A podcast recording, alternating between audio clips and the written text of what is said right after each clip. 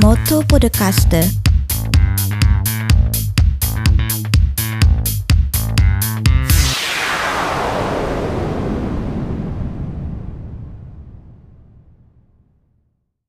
Minna-san, Motto Podcast ni Yokoso, Roberto Lachin.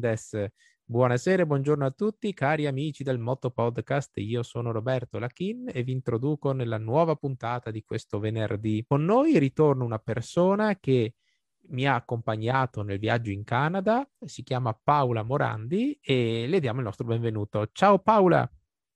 Ciao Roberto, ciao a tutti! Visto che questa è la puntata dedicata a te, eh, ci tengo a dire a tutti che eh, io faccio parte di una chat che, che si chiama Confronto, eh, dove tu sei l'amministratrice e ho conosciuto anche eh, in questa chat due persone che ho già intervistato come Deborah e Paola. E adesso è il tuo momento, quindi che ne dici? Salutiamo tutti gli amici e le amiche di Confronto? Sì, però io sono solo una delle quattro amministratrici e sono bravissime anche le altre, anzi io sono l'ultima arrivata delle amministratrici il con- gruppo di confronto è bellissimo, li saluto tutti quanti siamo veramente uniti, siamo un bel gruppo, ci vogliamo bene e molti di noi si sono anche conosciuti uh, in presenza, diciamo, abbiamo fatto qualche viaggio insieme. Chi è Paola Morandi? Oggi Paola Morandi si occupa di eh, volontariato, come sempre, questo è rimasto più o meno eh, lo stesso. Sono un insegnante di inglese, ho sempre amato insegnare e ehm, allo stesso tempo eh, quando manca qualcosa, quando arrivo in un posto, perché ho fatto tanti traslochi, ho vissuto in tanti posti, ma quando arrivo in un posto e mi sembra che manchi qualcosa, lo creo con l'aiuto di tante persone e quindi oggi sono presidente di un'associazione di volontariato. Siamo una onlus, ma con la riforma del terzo settore stiamo modificando lo statuto e stiamo diventando una ODV, che vuol dire organizzazione di volontariato per uh, valutare un territorio bellissimo a Roma Nord che nasce con gli Etruschi, che uh, hanno vissuto qui molto tempo prima eh, dei Romani, eh, nella zona del Parco di Veio certo. e cerchiamo di dare voce a tutte quelle categorie che sono considerate eh, un po' più deboli, i giovani, gli anziani, i disabili, uh, le persone affette da disabilità, devo dire. Mm. E, um, abbiamo veramente tante, tante attività. Io sono presa a tempo pieno, sono anche coordinatrice di un uh, gruppo di stranieri a Roma, persone che vengono a vivere in Italia e che lavorano qui li aiuto a, ad ambientarsi, ad integrarsi. Questo gruppo si chiama Welcome Neighbor Rome, che vuol dire benvenuto al vicino di casa a, a Roma. E sono anche membro del Comitato per le Pari Opportunità della sezione provinciale, eh, della sezione territoriale dell'Unione Italiana dei Ciechi di Roma e quindi sono anche lì molto attiva con uh, vari progetti molto interessanti. In questo momento sta girando un questionario eh, per uh, vedere quali sono le attività delle persone affette da disabilità visiva. Queste sono alcune delle cose che sto facendo in questo momento. Non dimentichiamo che tu anche rappresenti eh, a livello mondiale i malati mitocondriali della vista e i malati di neuropatia ottica di Leber, giusto? Sì, da circa 12 anni sono entrata in Mitocon, che è l'associazione in Italia per uh, i pazienti mitocondriali. Eh, le malattie mitocondriali sono, sono tante e sono svariate tra di loro. La più comune, se vogliamo, è la neuropatia ottica di Leber, della quale sono affetta da, da 29 anni e sono rappresentante dei pazienti per la Mitocon in Italia, per i pazienti appunto affetti da questa patologia e anche da altre malattie mitocondriali della vista in Italia, mentre per la IMP, che sarebbe la Federazione Internazionale di Malati Mitocondriali, io rappresento proprio i pazienti affetti da neuropatia ottica di Leber. Tant'è vero che lo scorso anno, nel 2020 eh, ho lanciato insieme ad IMP la prima giornata mondiale di neuropatia ottica di Leber, che è stata un successone perché abbiamo, ci siamo collegati uh, su piattaforma Facebook uh, con un video live Uh, ed eravamo rappresentanti di vari paesi e ognuno uh, è intervenuto a parlare di com'è essere affetti da questa malattia nel proprio paese e si sono cal- collegate per essere la prima volta più di 3.500 persone. È stato veramente un grande successo. Eh, vogliamo ricordare eh, cosa vuol dire essere affetti da questa malattia? Intanto vuol dire essere affetti da una malattia rara che nessuno conosce, arrivare tardi a una diagnosi, eh, ricevere cure che sono quelle sbagliate, eh, soffrire di discriminazione eh, perché appunto non, non, è una malattia, eh, è una malattia molto invisibile, da fuori non si vede perché non prende l'occhio, ma praticamente colpisce le cellule ganglionari, che sono quelle cellule che si trovano sulla testa del nervo ottico eh, dove poi il nervo eh, si apre nella retina. E, ehm, mh, appunto da fuori non si vede, siamo veramente poco compresi. Io ho conosciuto il, il primo paziente affetto da neuropatia ottica di Lebra ad un evento dove ero andata a vendere il mio, il mio libro, a presentare un libro che ho pubblicato per, la, per fare raccolta fondi per la ricerca per questa malattia e lì Uh, è arrivato, sono arrivati i primi due pazienti, diciamo, con uno avevo già parlato al telefono, ma ci siamo visti per la prima volta ed è stato un momento così emozionante uh, perché uh, poter trovare un'altra persona eh, che ti capisce, che fa le stesse cose che fai tu, che ha questi lampi, questo faro centrale, queste ombre, queste luci strane, queste giornate diverse una dall'altra, è stata una cosa estremamente... Um, toccante, abbiamo pianto come due bambini e da lì ho iniziato ad occuparmi di queste cose.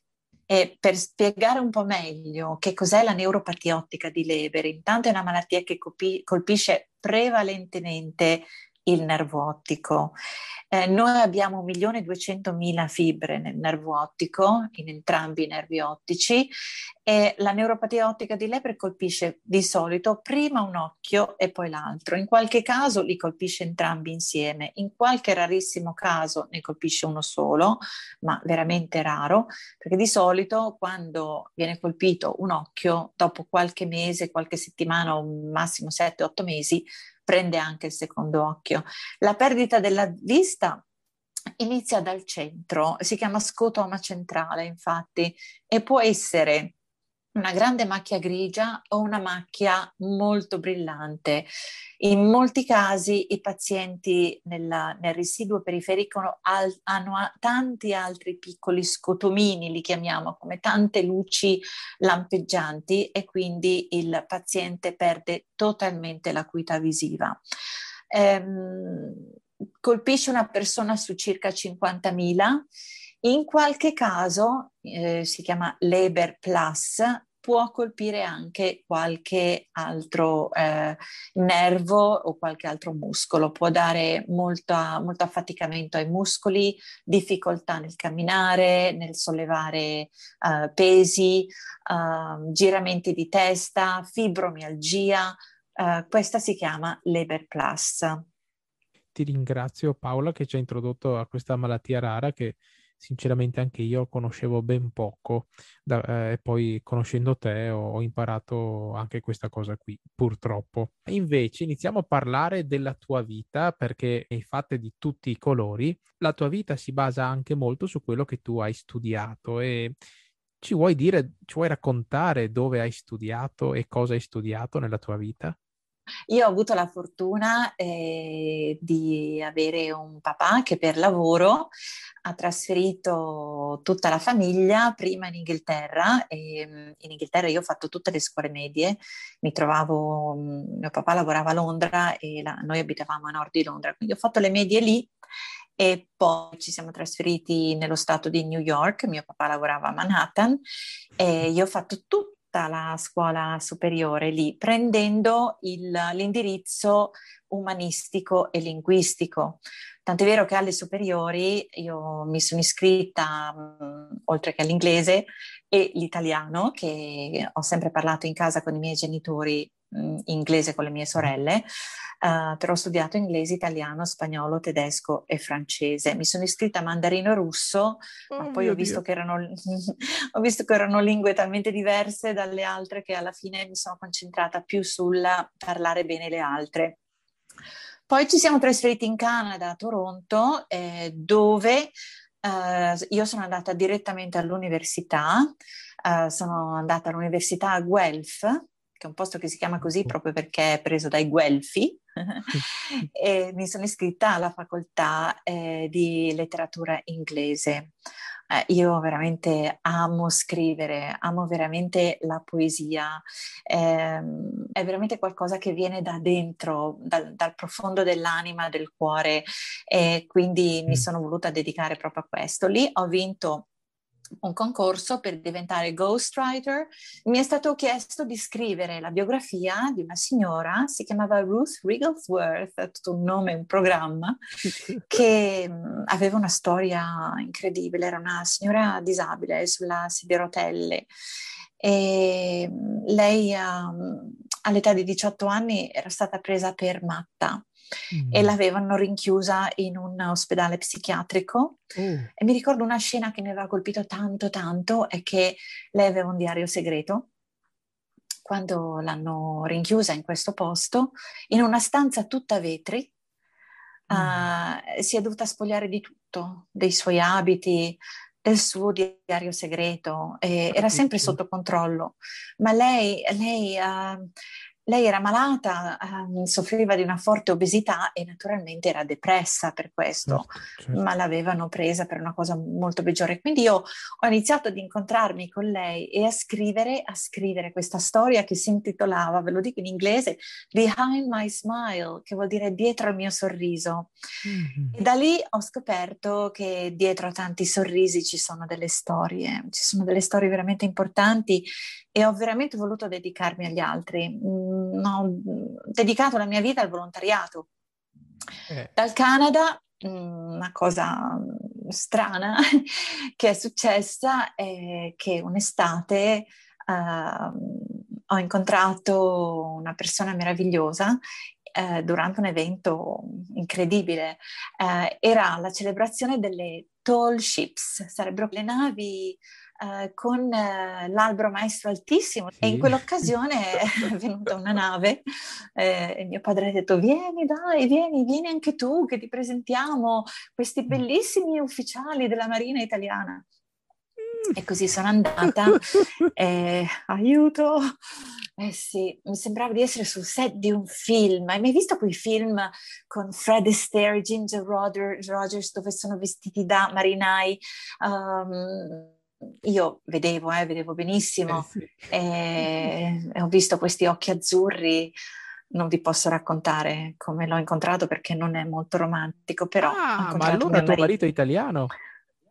Mio marito è italiano, sì, infatti l'ho incontrato sul lago Ontario, sul lago a Toronto, ma su territorio italiano perché era una nave italiana oh, e wow. ci siamo spostati un anno dopo. Ma in quell'anno, prima di sposarmi, ho fatto una tappa a Parigi. Pure, pure a Parigi, mamma mia. Sì, eh. sì. E tutto questo però eri ancora vedente, giusto? Certo, sì, sì, anzi, ero molto orgogliosa della mia vista perché vedevo bene, benissimo. Quando è successo, diciamo così, il, il passaggio a nuova vita? Eh, il passaggio a nuova vita quando si è realizzato il sogno di mio marito, ci siamo trasferiti negli Stati Uniti, che mio figlio aveva un anno. Pensa, abbiamo salutato i nostri genitori, miei e di mio marito, all'aeroporto. Mm. E lì davanti a loro mio figlio si è staccato dalla mia mano e ha fatto i primi passi all'aeroporto. Avevo un anno. Siamo andati prima in Florida, poi nel Mississippi wow. per, uh, per, un anno. Siamo stati in Mississippi. In Mississippi io ho fatto molto volontariato per un'organizzazione che aiutava i militari che non riuscivano ad arrivare alla fine del mese, perché ce ne sono tanti, noi crediamo che la vita sia molto semplice per loro, però già a quei tempi, io sto parlando del 1990, per, per, non dire i numeri, non dare i numeri, certo. ma in quegli anni appena scoppiata la guerra del Golfo, quindi tante problematiche, ho fatto dei corsi per dare supporto ai militari che tornavano dalla guerra del Golfo e alle famiglie, perché era veramente molto molto difficile riaccoglierli dopo un anno di, di assenza. Uh, ero diventata anche molto amica di una, una giovane moglie che aveva un bambino piccolo eh, il cui marito era disperso. A quel punto, un anno dopo il Mississippi, ci siamo trasferiti in North Carolina su una base dei Marines, Cherry Point, North Carolina, dove ho incontrato un'amica, un'amica giapponese che si chiamava Yasuyo.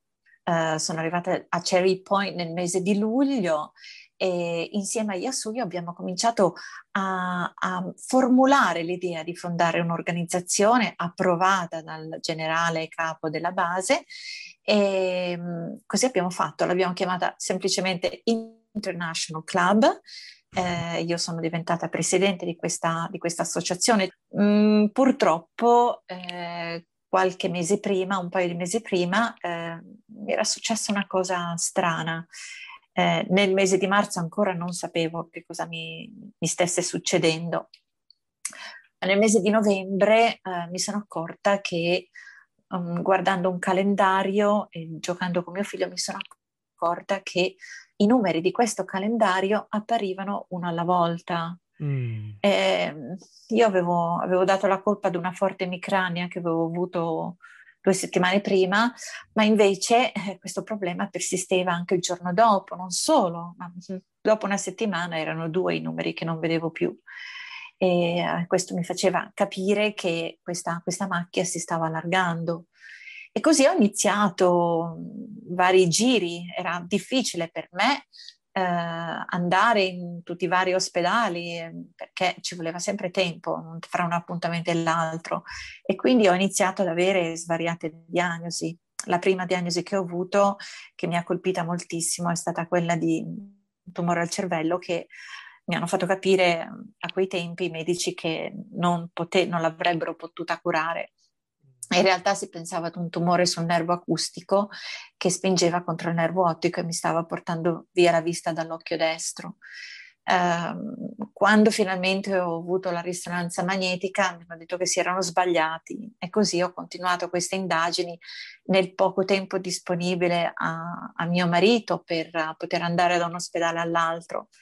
E quindi quando abbiamo avviato questo International Club nel mese di marzo, eh, io non, non, non ero tanto preoccupata per la mia vista, ero più preoccupata perché avevo appena avuto la varicella e dovevo apparire su un palcoscenico davanti a tante persone, militari, non militari, il generale che ovviamente avevamo invitato, il capo di questa grande base dell'aviazione dei Marines.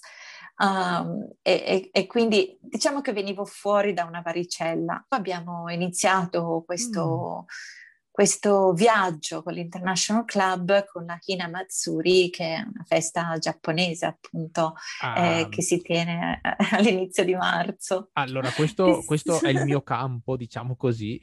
se, se permetti, ti rubo la parola un paio di minuti e così entriamo anche nell'angolo di cultura giapponese di oggi. È lo Hina Matsuri, altrimenti detto festa delle bambole o festa delle bambine una delle cinque feste nazionali del Giappone e si festeggia il 3 marzo di ogni anno. Le famiglie che hanno delle bambine espongono, eh, diciamo così, una piattaforma con delle bambole molto particolari. Queste bambole rappresentavano un matrimonio di corte del periodo Heian, uno dei più grandi periodi eh, di pomposità e di arte della cultura giapponese, che si rifà molto uh, all'antica capitale Kyoto. Eh, ci sono appunto queste bambole che vengono messe in mostra già da qualche giorno prima e hanno eh, la funzione di prendere tutta la sfortuna, il male, l'impurità della figlia e di trattenerla e di regalare, di restituire alle figlie eh, felicità, bellezza e un buon matrimonio per il futuro. Si festeggia fino più o meno al decimo anno di vita della, della figlia e mm, si esplica così. C'è una piattaforma fatta a scalini. La versione di base in realtà ha una sola piattaforma con due sole bambole che rappresentano il marito e la moglie. E al giorno d'oggi si dice l'imperatore e l'imperatrice. Eh, ma la versione più costosa, perché ovviamente ci sono diversi tipi di, di queste rappresentazioni, può arrivare fino a 7 scalini e 15 bambole. Penso un po' te, Paola. Eh, c'è Beh, questa, questa, scalinata dove viene steso un tappeto rosso, il, lo scalino più in alto c'è quindi l'imperatore e l'imperatrice, di solito dietro a loro c'è un pannello dorato, ci possono essere delle lanterne di carta, eh, possono avere degli oggetti in mano. Nel secondo scalino si vanno a trovare tre dame di corte eh, che portano dei vassoi o dei tavolini con dei cibi particolari, dei dolci. Se si arriva ad avere il terzo gradino, ci sono cinque musicisti, per lo più percussionisti di tamburi, ma anche un flautista e un cantante. A seguire poi il quarto scalino, pensa, ci sono due ministri, di solito è uno anziano e uno giovane. E nel quinto scalino ci sono le ultime bambole, che sono tre samurai, che rappresentano eh, il pianto, il riso e la rabbia e che sono a difesa di tutta la corte. E poi ci sono gli ultimi due scalini che sono quelli più costosi, tra virgolette, che rappresentano il sesto, eh, tutti gli oggetti che vengono usati all'interno della corte, per cui ad esempio ehm, delle panche porta kimono, eh, dei tavolini lussuosi, delle cassettiere mentre nel settimo quelli che vengono usati fuori dalla corte, il più famoso e sicuramente quella che costa di più è la bambola che rappresenta il carro con i buoi che veniva usato nella corte di Heian per portare eh, le figure di alto rango in giro per la città. Spesso si può ritrovare anche eh, il carro eh, con i buoi che porta eh, fiori delle quattro stagioni. Il carro con i buoi è una figura molto tipica della cultura giapponese dell'immaginario che si trova anche nei kimono delle donne. Mm. Questo è l'Ina Matsuri che si esplica anche in una cerimonia che si chiama uh, Nagashi Hina o Hina Nagashi, dove le bambine fanno scorrere nel fiume delle bambole di carta o di paglia, si allontanano anche le impurità, le malattie, tutto ciò che di negativo potrebbe avere una, una bambina e di solito venivano fatte scorrere eh, nel fiume, quindi poi arrivavano nel mare, nell'oceano, però siccome ultimamente questa festa è tornata molto in auge, eh, le bambole si vanno a incagliare nelle reti dei pescatori e questi mm. sono così gentili che invece di lasciarle in mare le prendono, le portano in un tempio buddista e le fanno bruciare. Mm. Caspita, grazie, grazie per avermi ricordato perché sicuramente sai, queste cose mm, poi sono state dette durante l'evento, no? Perché ogni, il, il, il, vero scopo di questo club, di questa organizzazione era proprio di portare un po' di cultura di altri paesi nel mondo, eh, negli Stati Uniti, eh, dove mm, a volte gli americani tendono a, chiudere, chiudersi nei loro confini, non, ehm, mm. come se non esistessero altri paesi fuori dagli Stati Uniti. E quindi mm, questo è stato uno dei motivi. Quindi sì, ne abbiamo parlato, però sono passati un po' di anni, 29 anni, mamma mia. Noi nella, nell'organizzazione avevamo prevalentemente socie uh, giapponesi, mm. che erano poi mogli dei Marines, perché i Marines hanno delle basi molto importanti a Iwakuni e a Okinawa. Ah, certo. Eh, infatti ricordo, pensa, una, una, cosa che è sempre rimasta è con me anche oggi. Uh, un giorno sono arrivata a casa e ho trovato davanti alla porta della mia casa una, una di quelle vetrine uh, di, vetro, appunto di vetro, ma molto semplici, con dentro una, bam- una coppia di bambole, marito e mm. moglie di Okinawa, oh. con il oh. costume di Okinawa. E me l'aveva lasciato una di queste giovani mogli giapponesi alle, alla quale avevo insegnato inglese perché, ehm, perché aveva bisogno di, di, di, di prendere la patente, di, poterlo sapere abbastanza bene da poter prendere la patente.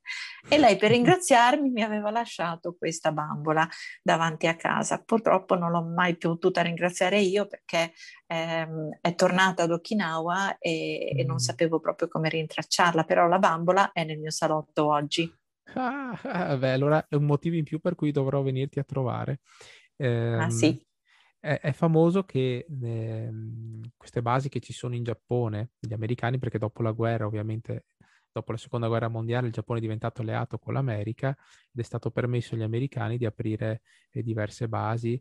Io mi ricordo ad esempio una a Yokosuka, vicino a Tokyo, eh, dove una volta ero andato col mio cane guida e al di fuori, ovviamente non sono potuto entrare nella base, ma sono andato a Yokosuka e lì attorno su, sui parchi eh, Atena, il mio cane guida, ha incrociato un capibara che è una specie di topo gigante peloso che, che assomiglia a un cane. Oh mamma mia, che paura! No, no, era, era molto simpatico. E, insomma, sembrava un Pokémon gigantesco. E, e, poi sì, è famoso che c'è la base di Okinawa. Eh, eh, penso che sia forse la più grande e, e, so sì che c'è questo fenomeno che molti militari americani ritornano eh, con la fidanzata giapponese e si trasferiscono in America. Quindi tu mi hai appena dato la conferma che c'erano molte mogli giapponesi, giusto? Sì, sì, sì, sì, e loro erano veramente fantastiche. Poi loro eh, dicevano a me che secondo loro io ero più giapponese di loro, ma devo dire che io, io, prendo molto un po' i modi delle persone, siccome per rispetto più che altro, sai, eh, mm. loro quando arrivavano ad un evento arrivavano tutte in fila, tutte molto ordinate e tutte facevano l'inchino, quindi anch'io facevo l'inchino. e alla fine mi trovavo a fare l'inchino anche con tutti gli altri, perché anche quando non c'erano presenti le, le giapponesi era diventato proprio un modo, perché certo. era molto bello, sono molto dolci, molto, molto mm, carine e poi mangiare, io veramente adoro la cucina giapponese avevo già imparato con un'altra amica in Mississippi che era stata la figlia di un um, sindaco di, di Tokyo sì. e aveva fatto la nutrizionista, aveva sposato un sottufficiale della Marina americana e mi aveva insegnato a fare il sushi. Wow. E quindi era diventata una tradizione a casa mia che una volta al mese, quando mio figlio era a casa, facevamo il sushi uh, perché poi lui ne andava veramente matto di sushi. Tutti noi mangiamo sushi e teriyaki e così via. Però per me la cosa più importante che vorrei far capire a chi ci ascolta è che quindi tu avevi una vita normalissima, molto attiva, dove hai fatto molte esperienze, perché hai girato praticamente l'Europa, hai girato soprattutto l'America, gli Stati Uniti, il Canada e hai addirittura eh, fondato, eri la presidente di questo club internazionale e poi eh, hai perso la vista. Uno potrebbe fermarsi e dire, caspita, oh, fi- ho finito di vivere. Io so che tu non ti sei arresa e anzi hai, sei andata avanti, hai fatto ancora molte più cose di quelle che, che facevi prima, forse. Ti va di raccontarci eh, il momento in cui hai perso la vista e come hai reagito? Eh, io non ho mai pensato che avrei perso la vista anche dal secondo occhio. Eh, quando ho avuto la diagnosi ormai non vedevo più nulla dall'occhio destro e quando ho avuto la diagnosi è stato devastante eh, sentirsi dire lei sta diventando cieca e io ingenuamente veramente credevo che i ciechi non esistessero più. Pensavo che tutte le malattie degli occhi, malattie visive, fossero state risolte. E invece non era così, anzi, um, sentirsi dire si metta l'anima in pace, non c'è niente da fare, lei sta diventando cieca. Io nel giro di due settimane ho iniziato a perdere la vista anche dall'occhio sinistro, ho mm. iniziato come col destro con questo scotoma centrale, questa macchia centrale luminosa e è una malattia molto strana questa perché um, in molti casi, come nel mio caso, io ho una delle tre mutazioni principali e la più studiata, la più fulminante, eh, era come avere una torcia elettrica sempre puntata sugli occhi. Quindi non c'era modo di vedere oltre questa, questa, questo questo buco bianco, come, come, mi immaginavo una foto bruciata, certo. eh, non c'era più nulla.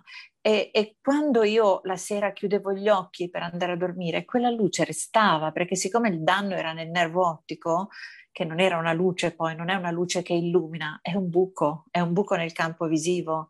Eh sì. È stato così devastante e, e anche fastidioso che veramente non sapevo proprio più cosa fare, ma sono state quelle persone meravigliose che avevo intorno.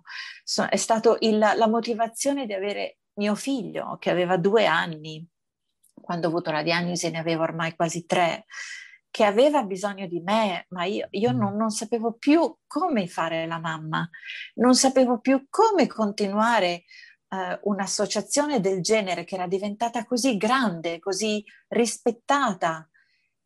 E io, io non, non, ero neanche in grado di, di, di, muovermi da lì perché dovevo sempre chiedere aiuto a qualcuno, non potevo portare mio figlio all'asilo.